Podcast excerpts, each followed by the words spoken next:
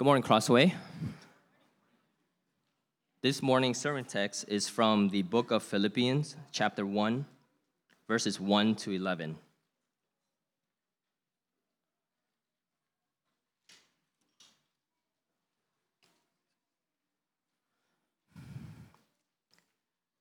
Philippians chapter 1, verse 1.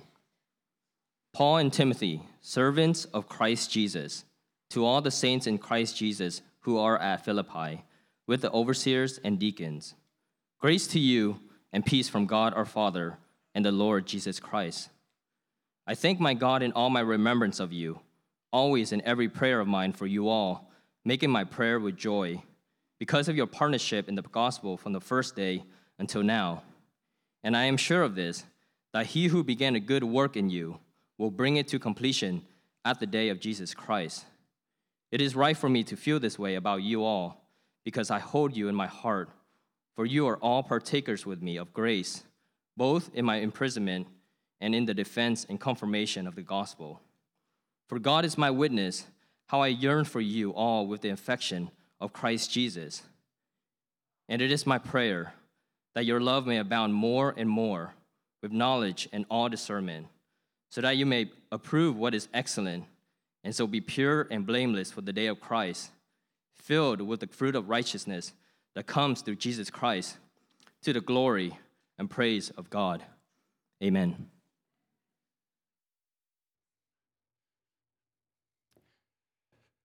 Thank you, Fu. We're looking at really Paul's continued greeting, and he, and he introduces it with a prayer, or actually a record of his prayer. And just to make the point, Scripture does not record these prayers so that we say, oh, look, Paul prayed. He records these prayers that we might be guided and instructed into the types of things we should pray for, the types of things we should value, and, and how we should consider the work of church life in terms of prayer.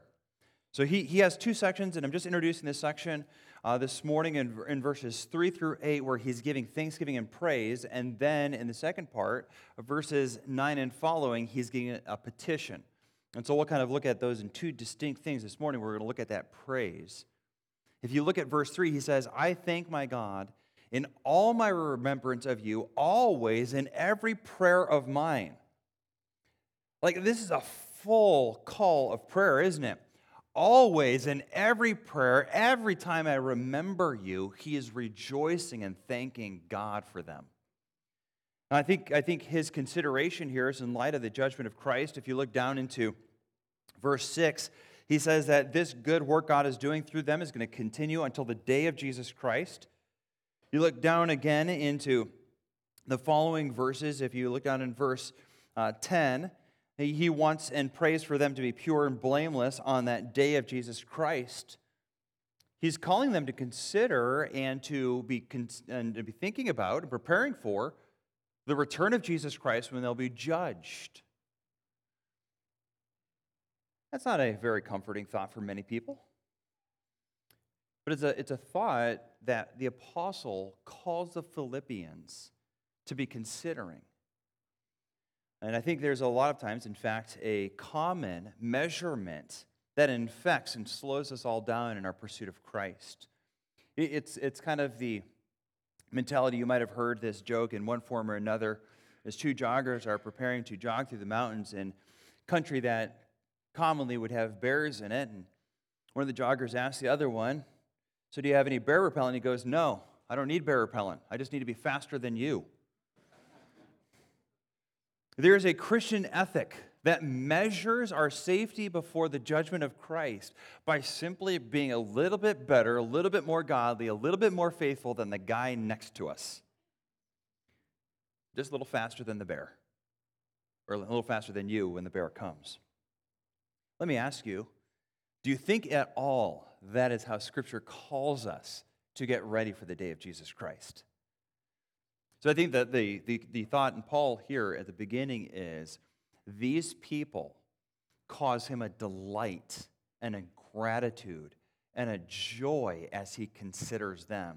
And he wants the, them to continue so that when Jesus sees them, there is a rich reward for the righteousness that God has accomplished through them. So, what defines a person who's ready to see Jesus, to experience the joy of his Savior, and stirs up the type of gratitude the Philippians experience as Paul considers them? Every time he prays, he's thanking God for them. Wouldn't you like that to be said of you? Every time the Apostle Paul thinks about you, he starts just giving praise to God. I mean, do you have someone in your life where every time you think about them, you start praying for God's judgment? Or you start praying for rescue from them? Every time Paul thinks of the Philippians, he starts praising and worshiping God. So, what defines a life that's so worthy of admiration? What defines a church that stirs up such deep joy and praise as the apostle considers them? It's certainly not the attitude of just being a little bit better than the guy next to you. What defines the person who causes praise to God? What defines that person? I think if you start out in verse 3, you'll see that this person is committed to gospel partnership. This person is committed to gospel partnership. Look down at verse 3 with me. This effusive praise that bubbles up in um, honoring God and praying out thanksgiving to God is in verse 4 defined as always in every prayer of mine for you all, making my prayer with joy because, verse 5, of what? Your partnership in the gospel. That's the word fellowship that we have that, that word partnership there. It means to participate, take part in. It does not mean to have chit chat with burritos. I mean, I realize we're getting some food trucks, and one of them happens to be a taco truck. I think he needs a couple more taco trucks ordered, but fellowship doesn't happen around a taco. And I think it's really important for us to hear this that, you know, sometimes we use that word loosely for Christian communication and, and speaking to one another. But here, Christian fellowship is not defined by talking, it's defined as a partnership in the gospel. So, so let's build that groundwork for what he's defining here. First, you begin with the idea of what the gospel is. The gospel is that message of Jesus Christ. And, and really, that story of the rescue of Jesus Christ, the good news of Jesus Christ, goes back to the very foundation of how God created us to enjoy fellowship and his goodness. And mankind, having sinned, abandoned and jeopardized the goodness of God in relationship with God. Having become sinners, we, are, we have no right to enter the presence of God or receive his goodness. Jesus Christ died for sinners so that sin would no longer be a risk and, and, no longer be an impediment keeping us away from God. So that through the forgiveness Christ offers, we could be reconciled to God and restored to the joy of fellowship. There's a theology of goodness. All good things and every good thing only comes from God. This world fails to see that, fails to recognize that the goodness it experiences, the kindness of God, is like the front porch inviting us into God's household. Instead, the world steals off the front porch the good things of God and runs away from Him and does not want to enter the household of God. The gospel preaches the goodness of God and how the door to God's grace is opened wide so that we might enter his household by faith, repenting of our sins. This is the message of Jesus Christ, but it doesn't just stop there. The gospel message, the apostle would tell us, is something that leads to all of life. Having entered into this gospel relationship with God, we are now in the household of God. We live as his household. We are family members. We obey God. We are loyal to him. This is the metaphor that Hebrews chapter 2 tells us. We are, we are members of his household. First John would indicate that because we're in his household, because we are his children, we carry his spiritual imprint, like his DNA. So I'm kind of tallish and have a big nose, just like my dad. And God says that that's true spiritually, that, that we should reflect the character of God. So the apostle for the rest of Philippians will be challenging the church to continue pursuing a walk that is worthy of the gospel. Because the gospel is not merely the front door, you cross the threshold, it's the description of how you live in that whole household of grace. So when the apostle is speaking about partnership in gospel ministry, He is referring to that message about Jesus Christ that saves men and that message that sanctifies them. Okay, so don't merely think of evangelism as gospel ministry. Think of also the work of calling men and women to keep following after Christ. Okay, that's the gospel. Partnership. What does a real gospel partnership look like? A few months ago, we had the joy of sending a missionary overseas to Southeast Asia. What does gospel partnership look like with him? Some of you are stirred and have considered missions, and maybe the Lord is saying, stay put. Live in the States, but you have this burden for missions. I think this passage defines the outlet of that burden, that, that pressure that God is putting on you to support missions. It is defined by this type of word here a gospel partnership. Okay, so if you were to cover the rest of the book of Philippians and to look at some other texts of scripture, you would see so many ways he defines gospel partnership. This is what we mean by the word fellowship, by the way. If you go to chapter 1, verse 19, if you look down there with me real quickly, he is, he is speaking of, of their partnership with him. And he says, For I know that through your prayers. So, one of the ways he's defining that gospel partnership that he's so thankful for is they are doing what for him? They're praying for him. Through your prayers and the help of the Spirit of Jesus, this will turn out for my deliverance. He knows they're praying for him, and he's so confident in their faithful representation before the throne of grace, he knows he will receive the grace of rescue. So confident. Verse 20 It's my eager expectation hope that I will not be ashamed, but that with full courage, now as always, Christ will be honored in my body, whether by life or death. Now, look at the type of deliverance, and he starts to define it out. It doesn't mean he won't die. When I think of deliverance, I think of not dying. Right? Like you're in prison, you get to stand up in front of others and defend the gospel, and you think that deliverance means rescue from death. That's not his point.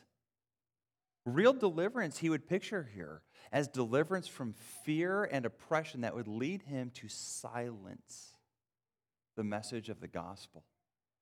So here's what partnership is in this text, it is that by prayer, Paul is being strengthened so that in front of Caesar himself, the gospel would not be silenced or whispered to save his own skin, but that with boldness and clarity, the gospel would be spoken because Caesar's one hope of rescue is the gospel of Jesus Christ.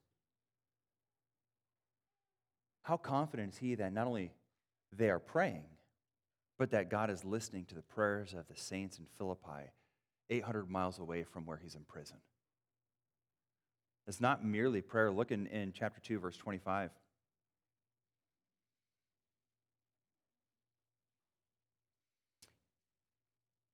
He's sending them Epaphroditus.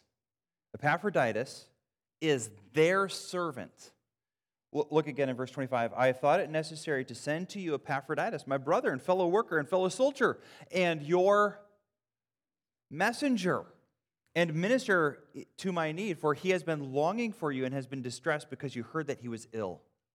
So this man they sent to him got sick and almost dies.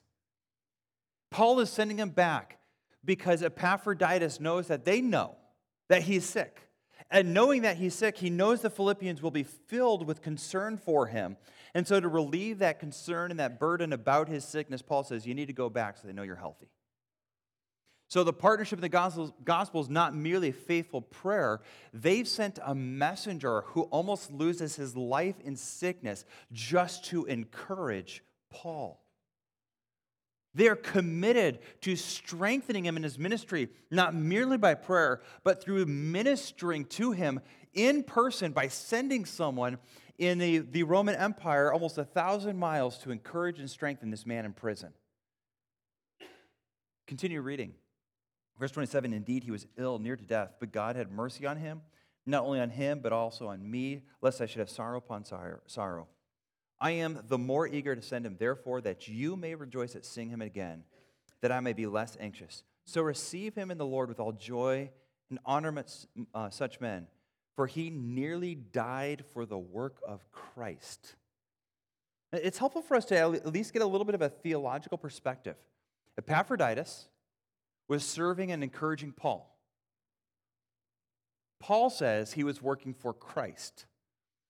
There's this recognition in, in, Scripture, if you read the New Testament carefully, that God very rarely does direct work. God's grace was ministered to the Apostle Paul by Epaphroditus, not by some magical ministry of the Holy Spirit, but by a faithful servant who traveled probably by foot and maybe by horseback hundreds of miles to meet a man in prison and to pray with him and encourage him and let him know the church in Philippi loved him, probably to give him food and money for more food because Roman prisons were not known for their hospitality. And oftentimes you're accountable for your own food while in prison. And Epaphroditus comes and in that dark Mamertine prison probably gets near death serving the apostle. And the apostle Paul says he was serving Christ. Again, we're talking about what it means to be a partner in the gospel ministry. It is not merely like, hey, we're buddies. You're on my prayer card on my fridge, and we pray for you once a year. It is, it is a commitment to labor in prayer. It is a commitment to serve and encourage and help and assist. We go a little further. Chapter 4, verse 14.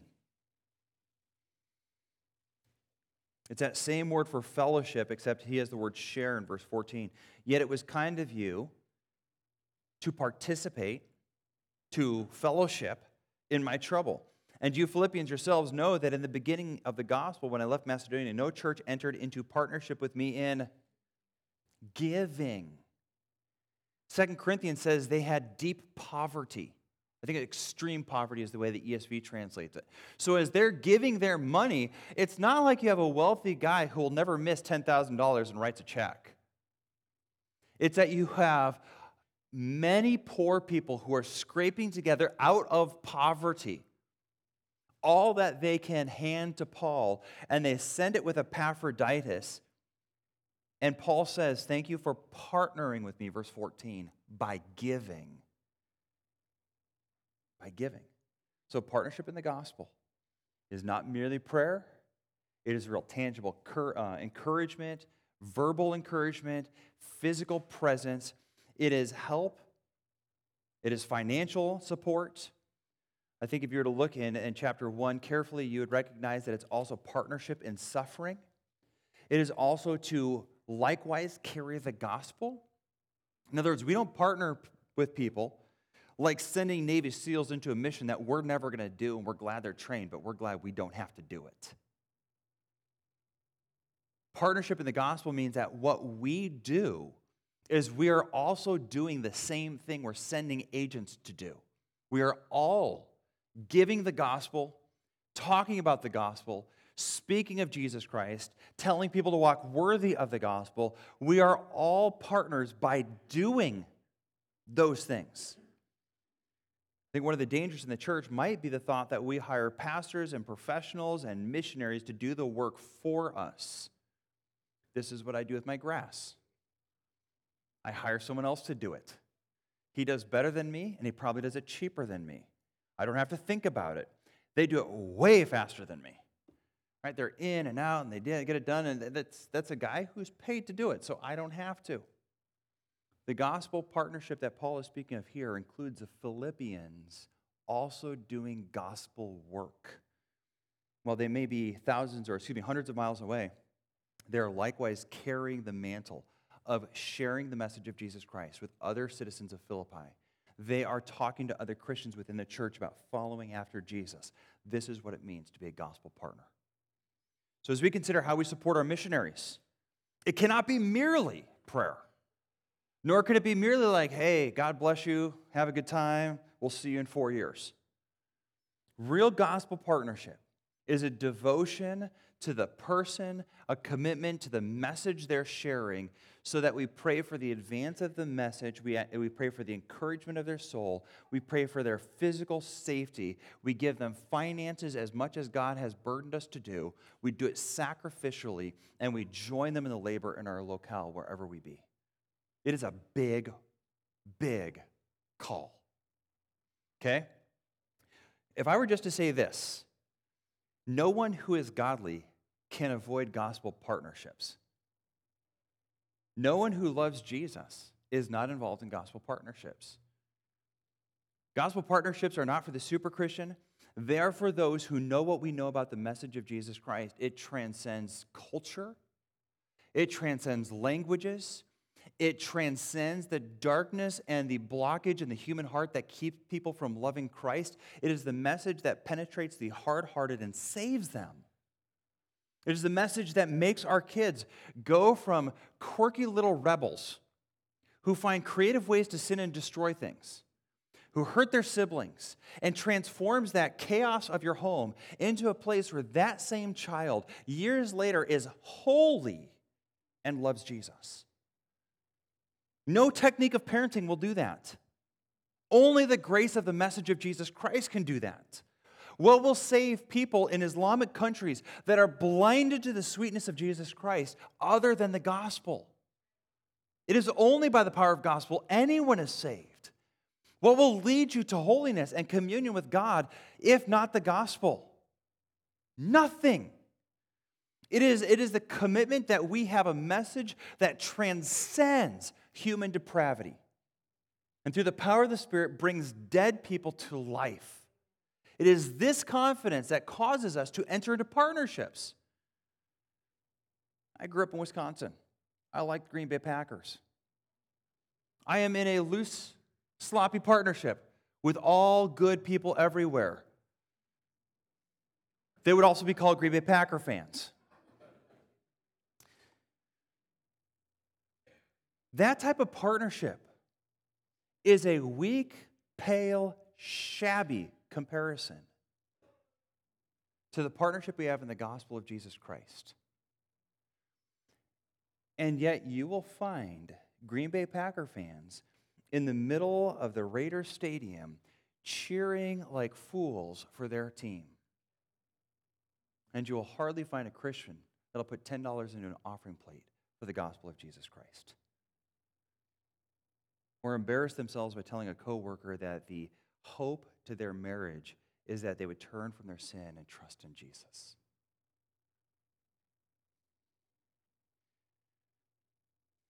It is sad that a poor and shabby comparison of fellowship in a sports team it has an overwhelming sense of boldness and joy when compared to many Christians and their commitments and cost for the gospel. True Christian community is marked by a sacrifice that is willing to do what God asks to do, no matter the cost, for the sake of the advance of the message that saves and sanctifies. Because it's not merely a message, it is the glory of our King to be spoken of by his people. It is glorious for our King to be rumored of among the halls of his church. It is the glory of our King and the praise of his name that causes us to speak to others because he's glorious. Jesus Christ has never failed to save anyone he's tried to save. Jesus Christ has never failed to sanctify anyone that he sends his spirit to sanctify. Jesus Christ has never failed anyone ever. Do you believe that? Can we all feel a little bit of conviction then when we're quiet? A little bit of shame for having been quiet when we should have spoken his name? This is the type of partnership that energizes and excites Paul when he considers the Philippians.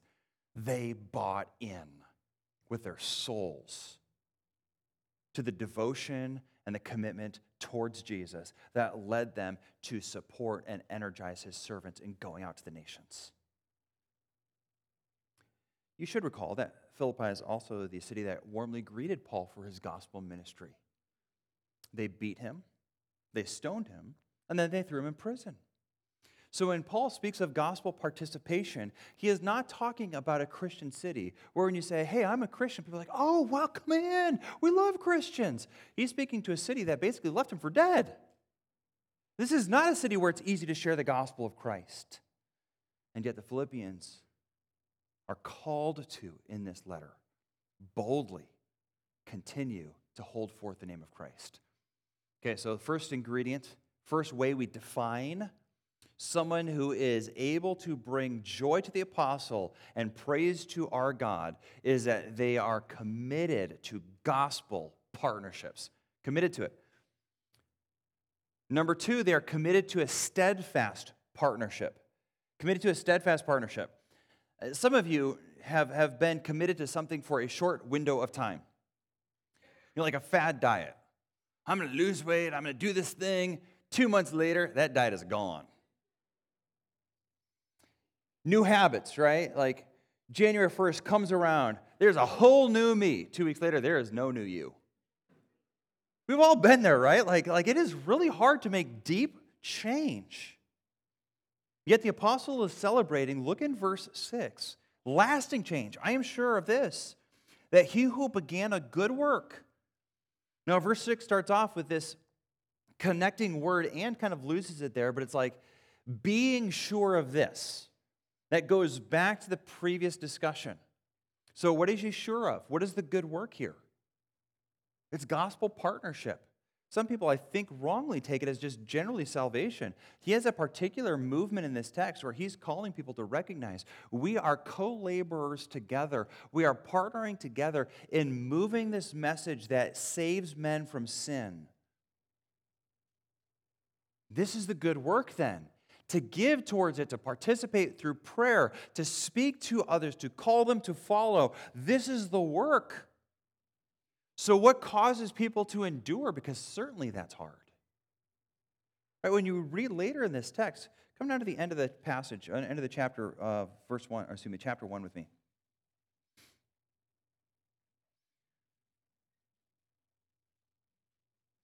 Verse 27 Let your manner of life be worthy of the gospel. Okay, so he's calling him again to living like that gospel partner, living in that gospel partnership, right? That word worthy means as fits. So live in such a way as fitting, as responds to appropriately the gospel, so that whether I come or see come and see you or am absent, I may hear that you are standing firm in one spirit with one mind, striving side by side for the faith of the gospel, and not frightened in anything by your opponents. There's opponents that are causing them real substantive fear. Right? Like they're threatening them. Again, this is the place where Paul was beaten and imprisoned.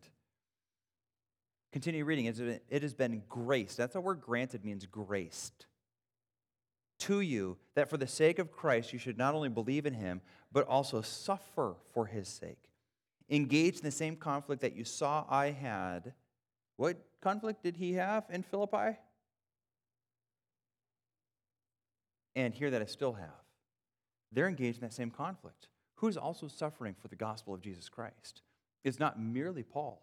He's not saying, Thank you for serving me in my suffering. He is saying, So don't stop living for Christ, even though it's hard.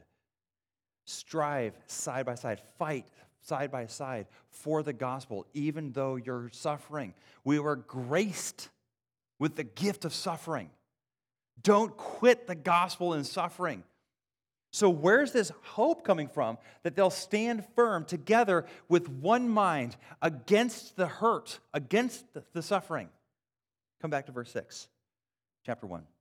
I'm sure of this, that he who began a good work in you will bring it to completion at the day of Jesus Christ. Where's his hope that they won't quit? He's out in there, right? I'm confident that he who began this work will bring it to completion. In fact, go back just a little bit into verse 5. I am, he says, I'm so thankful for this gospel partnership. I am praising God for it. This partnership was from the first day until when? Now. And it will continue until when? Do you guys get those three markers of time? When did they start this gospel partnership? Now, I don't know if he's talking about the Philippian jailer, but you remember when Paul and Silas are in jail and they're singing, and God breaks open the prison? Where's Paul later that evening? Where does he go? The jailer's home. What happens to the whole jailer's household? I just want you to consider for a second. You're in a Roman city, and one of the key prisoners that they booked that day is at your house instead of in jail. So severe was the penalty for letting prisoners go that when the jail is busted open and he assumes the prisoners are gone, the jailer is going to commit suicide. He's about ready to literally fall on his sword. What type of penalty do you think you would suppose that man would get for having a prisoner at his house? Not only that, he's comforting the prisoner, he is binding his wounds and giving aid to him. Do you think the city will look lightly on this? Well, in fact, it ends up serving the city officials when they find out Paul's a Roman citizen and they're like, ooh, we shouldn't have done that. Right? Like, I cannot imagine that that jailer gets rescued except Paul's citizenship would have condemned the city officials. The partnership of the Philippian church was marked by a willingness to absorb the cost from the day they were saved. From the first day until the writing of this letter, when will this partnership end? When gospel ministry ends, when Jesus comes. Which to me is one of the reasons I think we ought to look at this text and recognize that Paul's assuming we are inheritors of this call. When does gospel ministry stop? When do we stop partnering with other believers to see the gospel move into our communities, to be preached to those who are lost, to go to the foreign nations, to be declared to those who are captive to sin that they might be released and forgiven? When do we stop working in gospel partnerships? When Jesus calls us home and the day is finished and he brings judgment.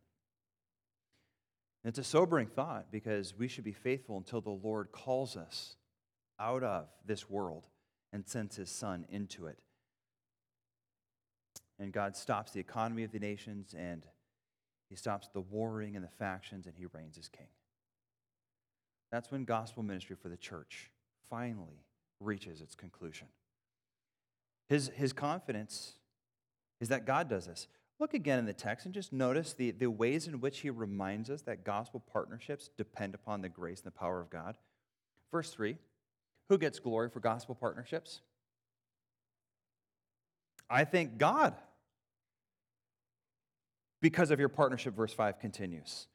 Verse 6 I am confident that he who began the work in you will complete it. So you do gospel partnerships only and primarily because God is cultivating in you a love and a confidence in this message and a willingness to be like his son and pay the cost of it. He continues on. You, you look down in verse 7. For you are partakers, it's the same word again for fellowship and partnership. You are partners with me in what? You guys catch that? Grace. The grace of what? You guys read the next phrase? The grace of imprisonment. It's really not the grace of imprisonment, it's the grace of the defense of the gospel while in prison. That's his point. That's so encouraging. You guys feel better about it now? God supports you so that you can have the grace of imprisonment to share the gospel better. And think about what God has done. He has brought Paul into the very household of Caesar so that in the highest halls of power, the message of Christ is being preached. It's probably Nero.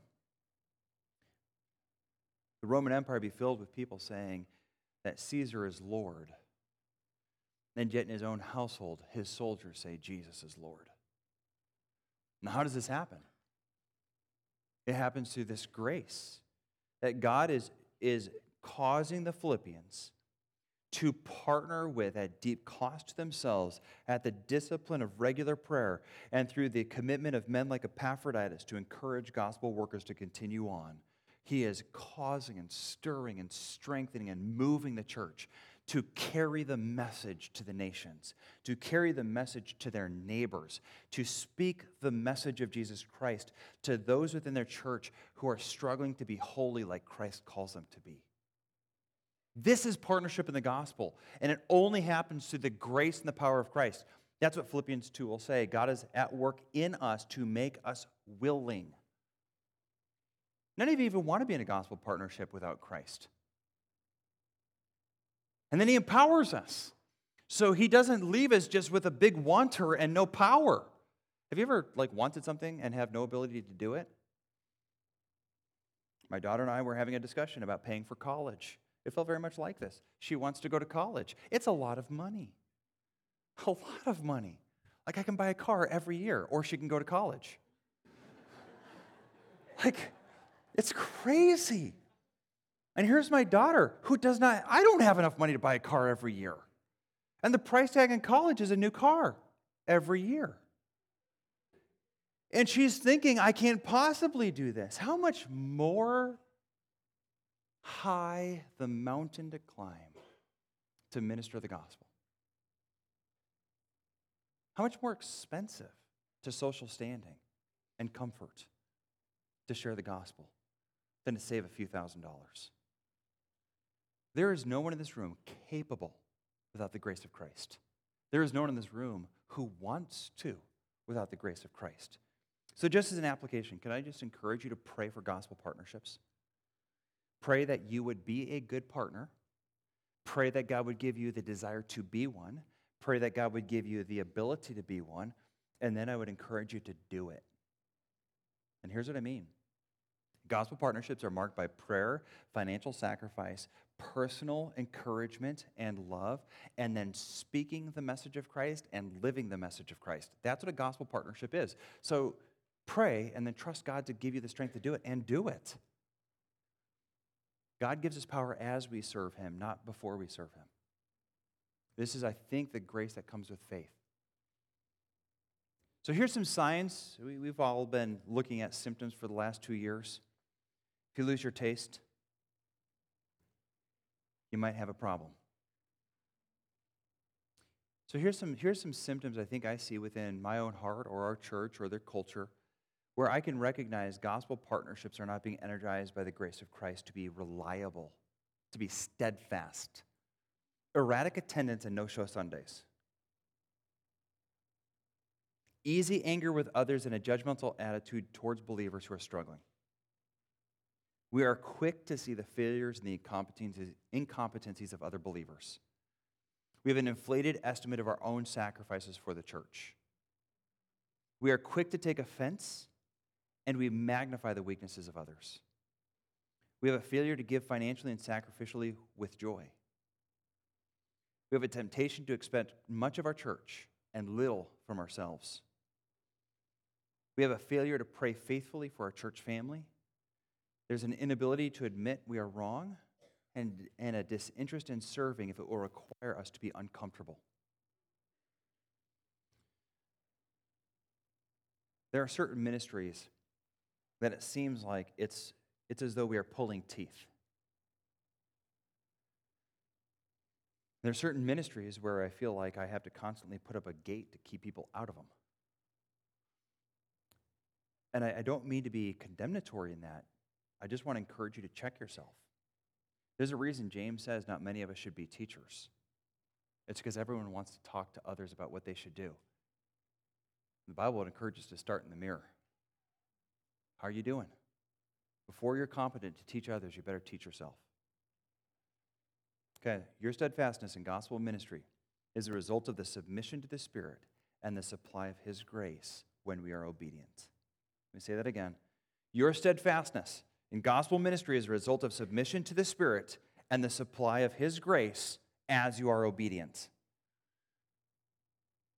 Finally, let me just review commitment to gospel partnership or gospel community by steadfast gospel work so that it ultimately can be seen in deep personal partnerships. Out of anything, this is the most convicting section for me.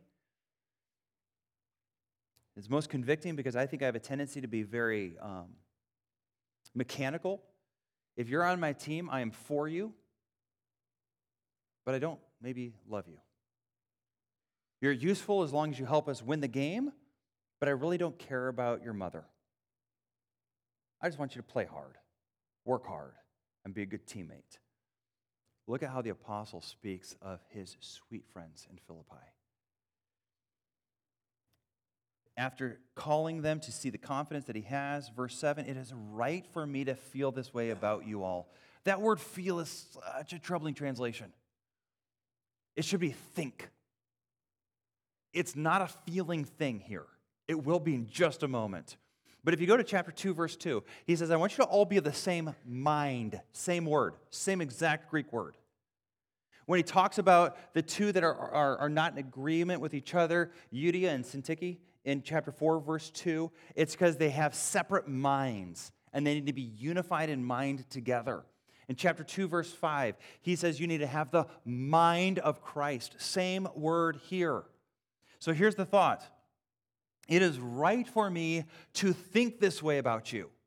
And the ESV is kind of backloading that idea that's coming, that, that there's feelings involved here. There are definitely feelings involved. Notice this it's right for me to feel this way about you or to think this way about you because I hold you in my heart. That feels really squishy. like, kind of cringy. If I see one of you men after the church I'm like, I just want you to know all week I've been holding you in my heart. Like you would like disengage the hand hold and be like, right? It just feels a little cringy in our culture. But here you have this man who's in prison. He's isolated from all of society.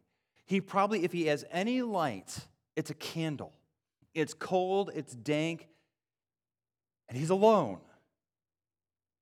And he's praying. Because what else is he going to do? He's already evangelized all the guards.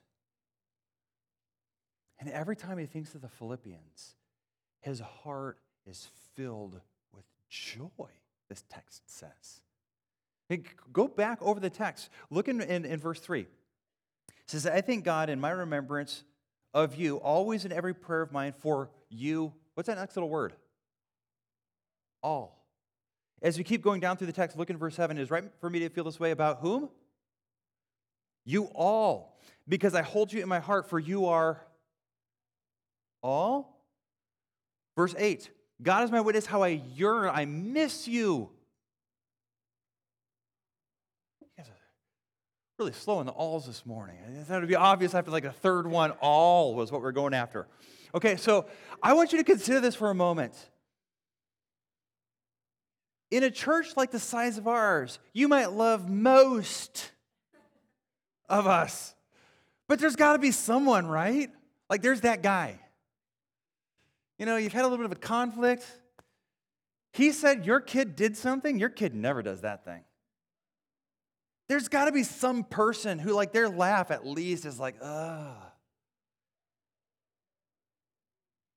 Consider that Paul is talking to church and he reminds them that his love and affection for them is not grounded in feelings or circumstances or personalities or laughters. It's grounded in the fact that Christ has redeemed them. They share together in the advance of the message of Christ that saves and sanctifies sinners.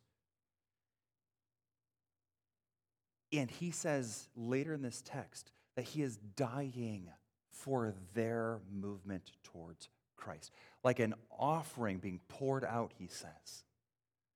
He loves them all. Not because they're so amazing, but because this partnership has bound him to them. He loves them. Again, it is right for me to think this way or, or, or feel this way, as the ESV says. That word right speaks of righteousness. That's the same word, same root word. He's not saying, hey, listen, don't get the EBGBs because I say I love you. It's okay that I love you. He's saying it would be immoral for him not to. It is righteous for him to respond to their joining him in the gospel by holding them in deepest affection. I hold you in my heart.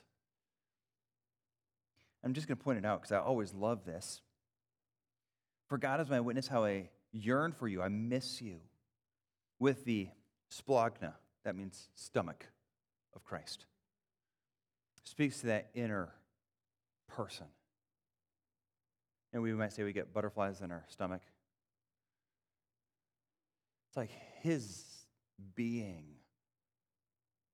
longs to see their faces. Is that how you feel Saturday? Man, tomorrow's Sunday. Or you're like, oh, I have nursery. Oh, I feel a headache. I better let someone know. Like, I long. What would keep this man away on a Saturday night? Like, like, like Saturday night is closing. He's thinking about Sunday. What do you think would keep this man away from gathering with the Philippians the next morning? Do you think anything barring, like the world burning, is going to keep him from seeing these people face to face? Let me read it again. It is right for me to think this way about you all because I hold you in my heart, for you are all partakers of me, of, with me of grace, both in my imprisonment and the defense and the confirmation of the gospel. For God is my witness. I yearn for you with the very affections of Christ. That's a whole different way of looking at church life, isn't it? It's a whole different way of viewing one another. It makes Packer fans look like schlubs. And rightfully so. Green Bay Packers are not going to be in heaven because they're Green Bay Packers. Your company's not getting to heaven. Americans don't make it to heaven because they're Americans. We have loyalties, and we carry these flags, whether it's sports emblems, whether it's national flags, whether it's our corporate logos on our hats and shirts. We carry emblems around us that tell us where we're loyal, how we participate, what we love, what we live for. And the Christian's logo is the gospel of Jesus Christ. And it will bring suffering. And Paul calls that a grace. That gospel will save sinners. And so, if you're wearing the logo and it gives you an opportunity to speak to others about the goodness of Christ, and it also brings suffering, Paul says, bring it on. He doesn't pull a sweater over the logo.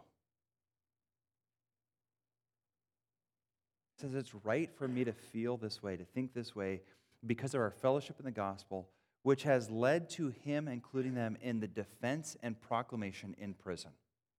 Are they in prison with him? Epaphroditus might have been for a while, but by their prayers, by their financial support, it's as though the Philippians are going through this with him. So, where does this leave us? So, let's all just start with this thought. I must have such a deep commitment to gospel fellowship for the honor and the glory of Jesus Christ that I will speak about him and live for him more than anything or anyone else. Super basic, right?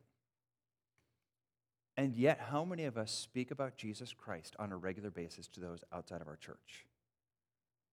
How many of us speak about Jesus Christ to those inside of our church, outside of its gathering?